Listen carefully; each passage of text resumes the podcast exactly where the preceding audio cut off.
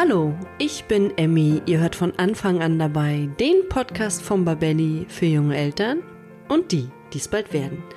Heute dreht sich alles um das Thema Geburtsschmerzen und ihre Linderung und wir werden heute über verschiedene Methoden der Geburtsschmerzlinderung sprechen und dabei wird es nicht nur um die klassischen Methoden gehen, sondern wir werden auch über eine in Deutschland noch eher jüngere Methode sprechen und ich freue mich sehr auf das heutige Gespräch, denn ich habe heute gleich zwei Gäste bei mir, nämlich Katrin Vorbrink und Christine Wendel. Doch bevor wir gleich ins Gespräch gehen, möchte ich von euch wissen, was denkt ihr, wie ist das Durchschnittsalter der Frauen beim ersten Kind bei uns in Deutschland?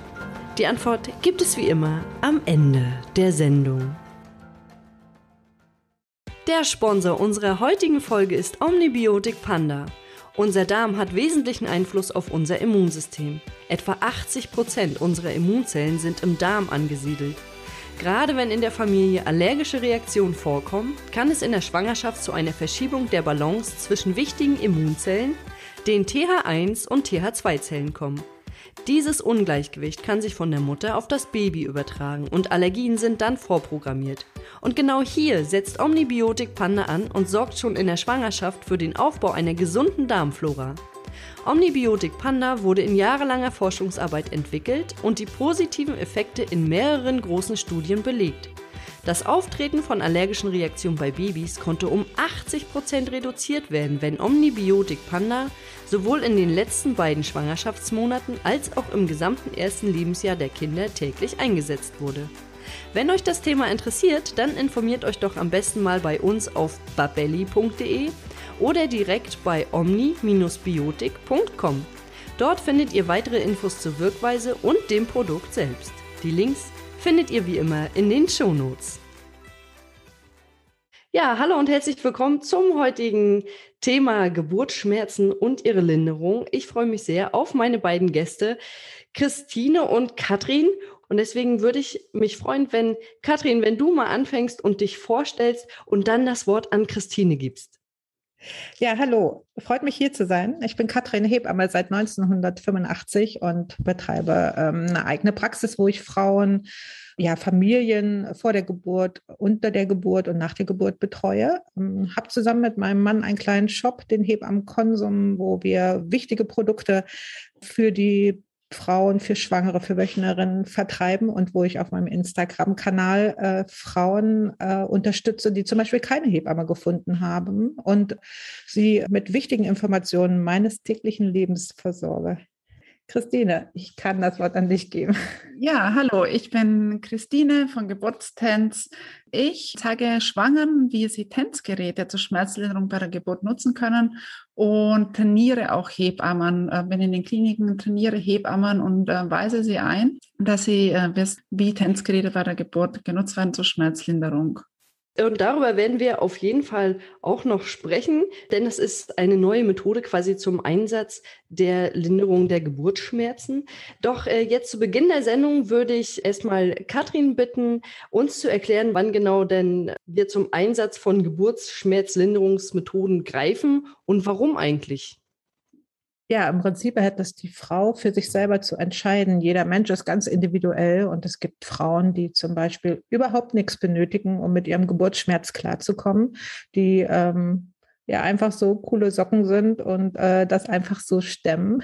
Es gibt halt aber Frauen, die sehr schmerzempfindlich sind, so dass halt eigentlich auch schon bereits in der Latenzphase für diese Frauen eine Schmerzlinderung notwendig ist, so dass da auch gerade Geburtstenz halt ein ganz, ganz wichtiges Thema für mich ist. Und ähm, man muss immer so sehen, äh, dass jede Frau eben, wie gesagt, sehr, sehr unterschiedlich ist und äh, andere Bedürfnisse hat. Und ähm, da muss man die Frau einfach da halt abholen, wo sie steht, wie war ihr Tag, äh, wie ist sie in die Geburt gestartet. Auch wenn ich mir vorgenommen habe, zum Beispiel keine Schmerzlinderung äh, zu nutzen, das einfach so tough, einfach durch die Geburt zu gehen, äh, ist auch die Situation, die Tagessituation da sehr entscheidend. Und von daher immer wird, das wird das sehr unterschiedlich gehandhabt. Ne? Da gibt es keine Pauschale, würde ich sagen, wo man sagt, das macht man und das nutzt man. Das ist für jede Frau ganz individuell. Könnte man jetzt sagen, in einer bestimmten Phase der Geburt vermehrt, sage ich mal, Dinge zum Einsatz kommen, die die Geburtsschmerzen lindern, also Medikamente oder auch die PDA? Das denke ich schon so zur Mitte der Geburt, wenn der Muttermund so circa fünf, sechs Zentimeter eröffnet ist, benötigen statistisch gesehen, denke ich mir, die meisten Frauen halt eine Linderung auf jeden Fall. Ne? Nicht auf jeden Fall, aber wo sie schon an Grenzen stoßen und einfach schauen, was tut mir jetzt gut. Ne? Es kann das Wannenbad sein, ja, das muss ja gar nichts Großartiges sein, was man da aus dem Ärmel zaubert. Äh, es können homöopathische Mittel sein, das kann äh, der Partner sein, der unterstützend wirkt, indem er den Rücken massiert, äh, mit der Frau atmet, äh, die Hebamme natürlich Unterstützung anbietet, in dem gewisse Positionen ja schon eine gewisse Erleichterung halt bieten können. Und äh, wo natürlich die Frauen dann halt vielleicht schon mal eher, sage ich immer gerne, mit der weißen Fahne schwenken und sagen, ich brauche hier irgendwie eine Hilfestellung, was kannst du mir anbieten? Und das macht man ganz individuell. Ne? Also man schaut, was hat die Frau für einen Geburtsplan, was ist ihr wichtig, das kommt ja auch ein bisschen drauf an. Und man wird natürlich natürlich auch als Hebamme Ratschläge geben, ne, egal wie der Geburtsplan einer Frau aussieht, dass man ja schon ein gewisses Gefühl äh, für die Frau entwickelt, was ihr vielleicht in der Phase gut tun könnte. Ne? Ja, ich glaube tatsächlich auch, dass das eine gute Hebamme ausmacht, weil ähm, bei mir so unter der Geburt hatte die Hebamme gesagt, ich glaube, wir machen jetzt mal eine PDA und das war bei mir zum Beispiel genau das Richtige, weil 20 Minuten später war mein Kind da. Also mhm. das war, ich, äh, vorher habe ich mich dann wie zehn Stunden durchgequält und dann ging das nachher so schnell. Und äh, wo wir jetzt schon beim Thema PDA sind, könntest du uns darüber ein bisschen was erklären? Was genau passiert denn da und äh, was wird da gemacht und warum verschafft es den Frauen Linderung beziehungsweise dann auch Entspannung? Ja, das ist, äh, wie die Frauen immer sagen, die Rückenmarkspritze, aber wir möchten gar nicht in das Rückenmark hinein. Wir kommen in den rückenmarksnahen Raum und es werden äh, Nervenbetäubtheit jetzt unter die eine Schmerzlinderung halt erzeugen. Das hat natürlich mit Risiken zu tun, weil das Rückenmark ja dann unmittelbarer Nähe ist. Also man wird jetzt sehr wahrscheinlich nicht querschnittsgelähmt, ich sage mal, aus der Klinik gehen, weil das würde man ja nicht mehr. Aber ähm, es ist halt schon so, dass ähm, das Rückenmark halt jetzt unter der Rückenmarksraum halt sehr nah am rückenmarksnahen Raum liegt liegt und dass da halt Verletzungen möglich sein können, die so nach der Geburt mit Kopfschmerzen zum Beispiel einhergehen. Und da sind die Frauen sehr eingeschränkt und äh, können vielleicht auch durchaus nicht mehr so ganz aktiv sein. Das ist auch halt vielleicht nochmal ein Punkt, der negativ zu bewerten ist, dass äh, vielleicht die Beine nicht mehr gut zu spüren sind. Es gibt aber auch PDAs, wo man gut laufen kann noch dabei. Das kommt von Frau zu Frau immer ein bisschen drauf an, äh, wie das wirkt. Venen können vielleicht gehemmt werden, dass das erstmal ein bisschen einschläft und ist durchaus eine super coole Sache, gerade wie du erzählt hast, ne? wenn man so auf den Punkt kommt, wo man so denkt, es geht gar nichts mehr, die Frau ist irgendwie fertig wie ein Brötchen, wo eine PDA wirklich ein Segen sein kann. Aber man muss es einfach ganz individuell einfach ne, schauen, wie es halt aussieht. Ne? Jetzt hast du gerade gesagt, die äh, Beine können dann noch ein bisschen äh, schlapp sein. Ja. Wie lange hält denn das an? Kann äh, maximal bis zu sechs Stunden anhalten. Okay, gut, das ist ja eine absehbare Zeit. ja, zum Glück, ja, genau. War jetzt gerade so ein bisschen irritiert und habe gedacht, huch, wie lange kann denn die Frau dann nicht laufen? Also ja, es ist selten, dass man wirklich gar nicht laufen kann, aber es ist ganz individuell. Es gibt halt wirklich Frauen, die dann das Gefühl haben, sich nicht mehr so gut auf den Beinen halten zu können. Mhm. Und jetzt hattest du ja gesagt, das ist so eine ganz individuelle Geschichte und äh, wir wissen ja, jede Geburt ist anders.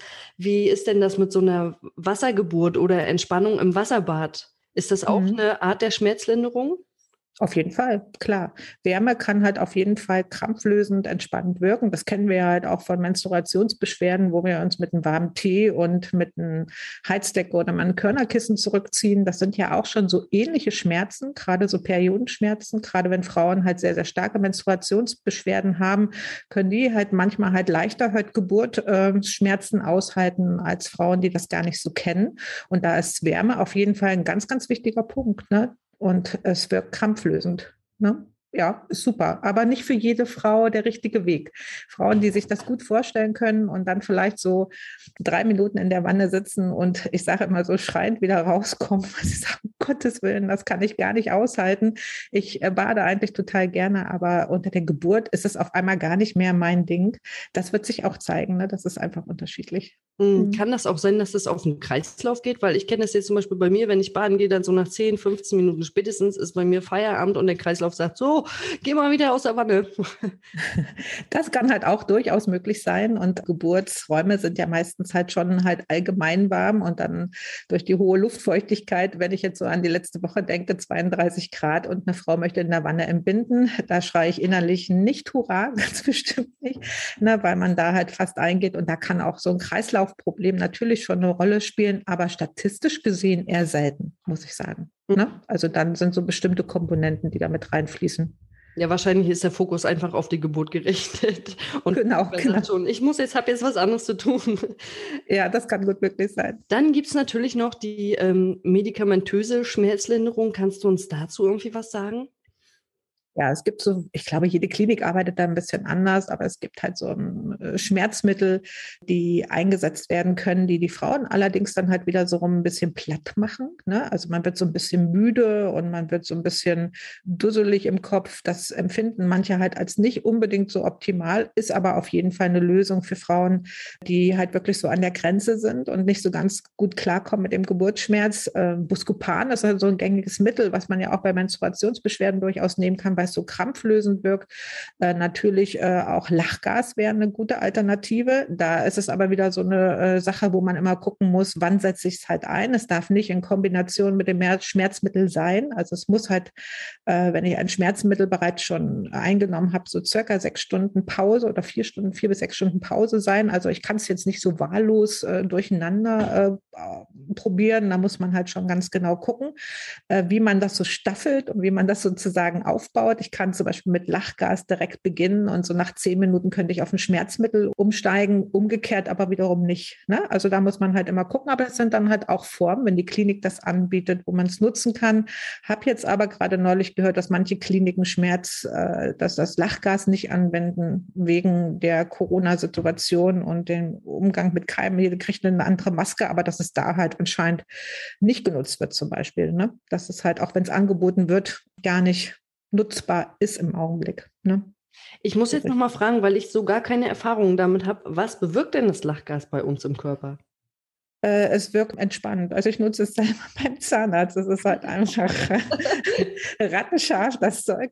Äh, es, äh, äh, ich habe es selbst als Hebamme probiert, als wir es in den Kreissaal, äh, als es eingeführt worden ist und fand es total ätzend, weil ich das Gefühl habe, ich habe eine riesengroße Flasche Sekt lauwarm getrunken. oh. Und so habe ich mich gefühlt und fand das halt einfach ganz furchtbar und mir ging es total schlecht.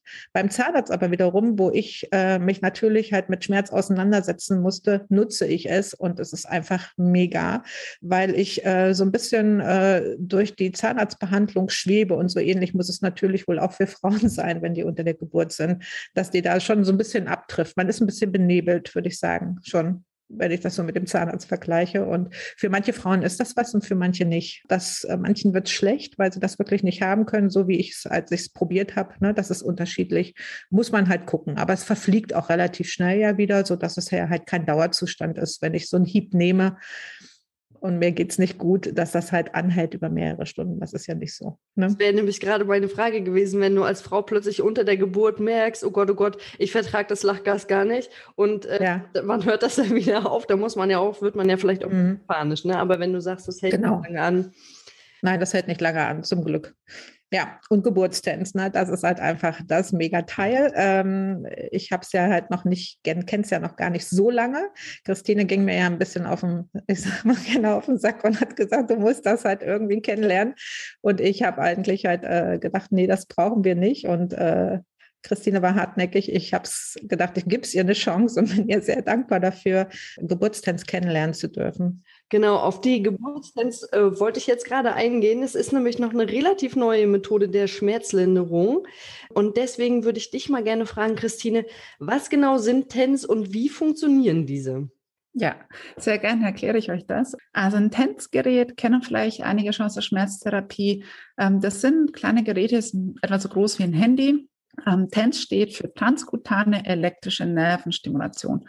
Transkutan heißt über die Haut. Das heißt, wir haben hier eine, rein, eine Stimulation rein über die Haut. Es werden Elektroden an den Rücken angelegt. Das sind spezielle Geburtselektroden. Wir arbeiten eigentlich in zwei Phasen. Das Geburtsschmerz ist ja, dass ich, ähm, ich habe eine Wehenphase, wo ein Schmerz da ist und dann habe ich eine Pause, ja, wo die Frau sich erholt und keinen Schmerzen hat. Und ähm, in der Wehenphase, was wir da machen, ist, dass ähm, der Gebärmutterschmerz, der entsteht ähm, der Gebärmutter und läuft über die Nervenbahn am Rücken zum Gehirn. Ja, das ist auch da, wo wir die PDA setzen, ähm, dass wir den Schmerzimpuls blockieren. Und mit einem Tänzgerät tun wir den, den Schmerz nicht komplett ausschalten, sondern wir stören die Weiterleitung dieses Schmerzimpulses zum Gehirn. Ja, das kann man sich so vorstellen wie so ein Tunnel. Ähm, da ist eine Straße, eine Einbahnstraße und der Schmerzimpuls und der Tänzimpuls können da nicht auf einmal durch. Ja, die müssen sich da abwechseln und damit lindern ähm, oder äh, lindern wir den Geburtsschmerz, aber die Frau spürt den Schmerz immer noch. Ja, das ist auch bei der Geburt gewollt und das ist das Schöne am Tänz, dass ich das nicht komplett ausschalte, sondern ich eigentlich diesen natürlichen Geburtsverlauf lasse. Und äh, zwischen den Wehen gehen wir mit dem Tanzgerät in eine niedrige Frequenz und stimulieren ähm, in den niedrigen Frequenzen. Das hat die, ähm, den Effekt wie eine Akupunktur, dass Endorphine ausgeschüttet werden. Und diese Endorphinausschüttung, die wirkt auch schmerzlindernd. Das hört sich ja total gut an, wenn dann gleich noch die Glückshormone ausgeschüttet werden unter der Geburt. Das ist ja dann quasi ein doppeltes freudiges Ereignis, oder? Ja, und das ist immer so das Schöne am Tänzgerät. Wir arbeiten nicht invasiv. Es geht nicht in die Blutbahn über, sondern äh, wir arbeiten über die Haut. Und ähm, es geht auch nicht um den Schmerz komplett auszuschalten, sondern es geht darum, der Frau zu helfen, Schmerzmanagement zu betreiben und selber einen Weg zu finden, ähm, dass sie den natürlichen Geburtsverlauf lässt und trotzdem ähm, ihr helfen bei der Schmerzlinderung. Interessant ist auf dem Tänzgerät, man setzt es, wenn möglich, schon relativ früh ein, in der frühen Latenzphase. Weil diese Endorphinausschüttung, die braucht, man geht davon aus, dass es so 60 Minuten braucht, bis sie angeregt wird. In der Studie konnte man sagen, dass man nach zwei bis vier Stunden den höchsten Wirkungsgrad hatte. Das heißt, um früher die Frau das einsetzt, umso effektiver ist es. Also es ist auch die Erfahrung, die man hat, umso weniger Medikamente werden eingesetzt. Und man kann das auch später einsetzen. Ähm, dann hilft das eben eher in dieser aktiven Phase. Also spricht nichts dagegen, das erst im Klinikum einzusetzen. Es gibt auch einige Kliniken in Deutschland, die Tanzgeräte für, für die Geburt haben. Aber ähm, meine Empfehlung ist eigentlich wirklich da, ähm, das frühzeitig einzusetzen. Also man kann sich die ja wahrscheinlich für zu Hause holen und kann schon mal zu Hause ein bisschen gucken und vielleicht auch die Stärke schon einstellen oder wird das nachher ja. individuell geregelt? Ähm, also dem Ideal ist, wenn die Frau sich schon mal, ähm, man kann die Geräte kaufen oder man kann die bei uns auch mieten. Und dann kann die Frau, äh, kriegt es dann nach Hause geschickt, zwei Wochen etwa vor Geburtstermin und äh, kann das auch schon für Rückenschmerzen nutzen, so am Ende der Schwangerschaft und kann das mal ausprobieren, ja. Welche Taste muss sie drücken? Wie fühlt sich das an? Ähm, weil sie, sobald das losgeht und die Aufregung ist da, dann weiß sie schon, ah, okay, das Sensgerät, so lege ich es an, so schalte ich es ein. Also es ist wirklich sehr einfach von der Steuerung. Ähm, ich hoffe, Katrin kann das bestätigen.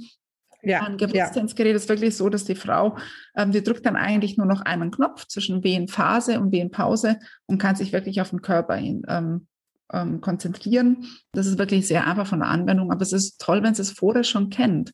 Weil alles, was man vorher schon kennt und worüber man vorher informiert ist, ist eine Unterstützung. Und kann die Frau das auch im Krankenhaus nutzen, wenn die Krankenhäuser nicht damit arbeiten? Also ich stelle mir jetzt vor, ich gehe ins Krankenhaus, bin hochschwanger, stehe kurz vor der Geburt und sage dann zum Arzt oder zur Hebamme, hallo, ich habe hier äh, mein Tänzgerät mhm. dabei, kann ich darunter meine Geburt machen? Also lassen die sich darauf ein oder wie sind so die Erfahrungen? Also grundsätzlich haben wir da sehr positive Erfahrungen. Die meisten Hebammen haben auch schon was von TENS gehört, kennen das aus der Schmerztherapie, kennen das aus der Akupunktur. Ja, man kann auch Akupunktur mit TENS-Geräten äh, kombinieren. Die Anästhesie, die haben auch alle TENS-Geräte. Die sind dann für andere Bereiche, für die Schmerztherapie, aber TENS ist in den Kliniken nicht unbekannt. Ja, ja. Und die kann man dann ähm, quasi bei euch auch mieten, hast du gesagt? Mieten dann äh, für individuelle Zeiträume oder wie läuft das?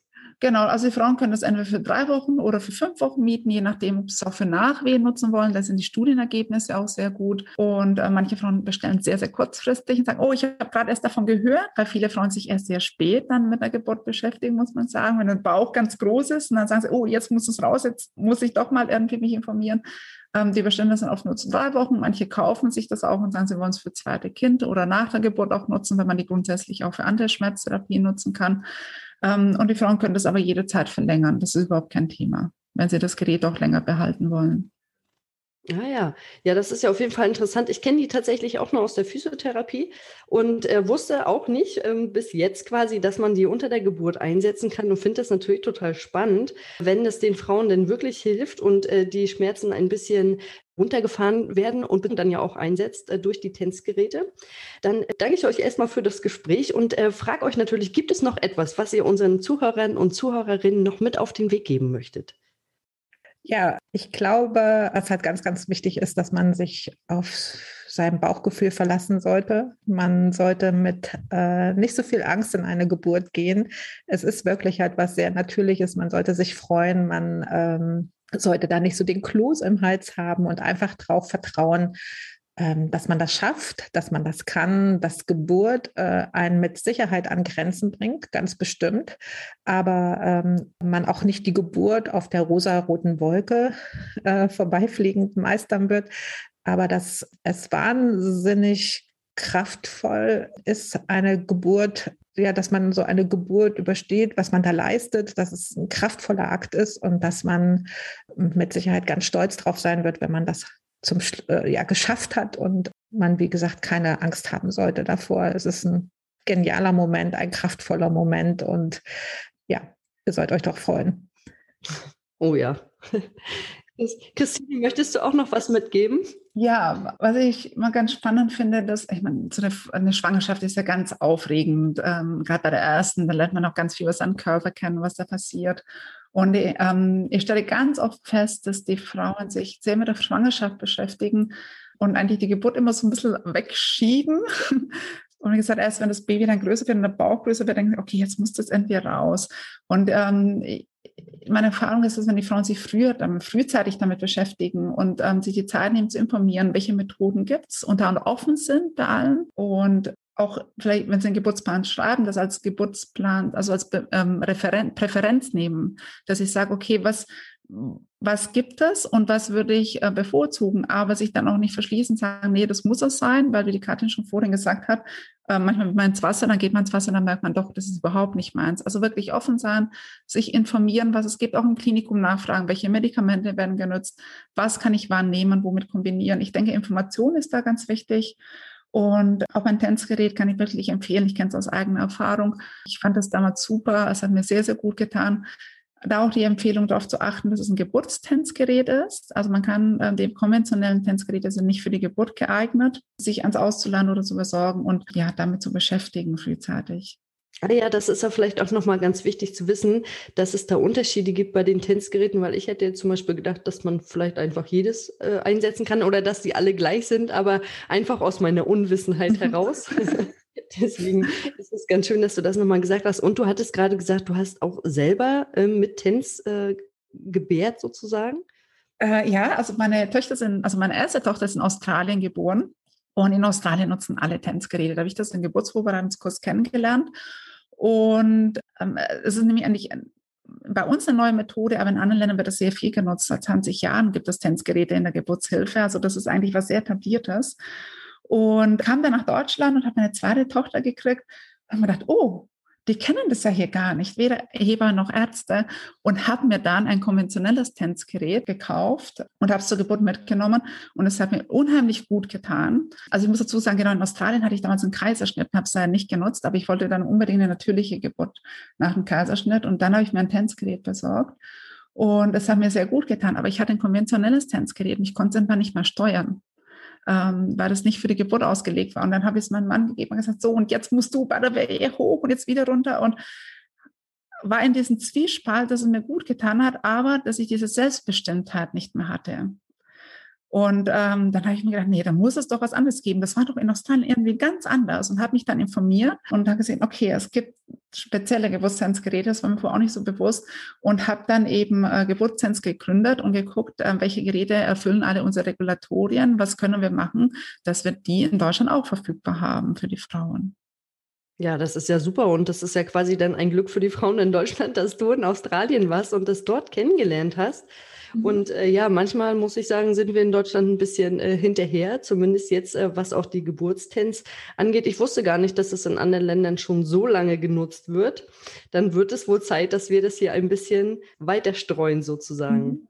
Mhm. Also ich danke euch für das tolle Interview und äh, wünsche euch für die Zukunft alles Gute. Ja, ganz vielen Dank. Danke, hat uns Spaß gemacht. Danke, das gebe ich zurück. Vielen Dank. Bis bald. Tschüss. Tschüss. Tschüss. Das war die heutige Folge zum Thema Geburtsschmerzen und ihre Linderung und ich hoffe, dass sich jetzt alle Schwangeren gewappnet für die Geburt fühlen und auch, dass ihr wisst, welche Möglichkeiten ihr habt, um eure Schmerzen unter der Geburt zu lindern. Ja, jetzt möchte ich noch meine eingangs gestellte Frage beantworten. Was denkt ihr? Wie ist das Durchschnittsalter der Frauen beim ersten Kind bei uns in Deutschland? Es ist etwas gestiegen und wir sind mittlerweile bei 30,1 Jahren. Wenn euch der Podcast gefallen hat, dann abonniert ihn doch gerne bei iTunes, Spotify oder wo immer ihr unseren Podcast hört, um keine neue Sendung mehr zu verpassen.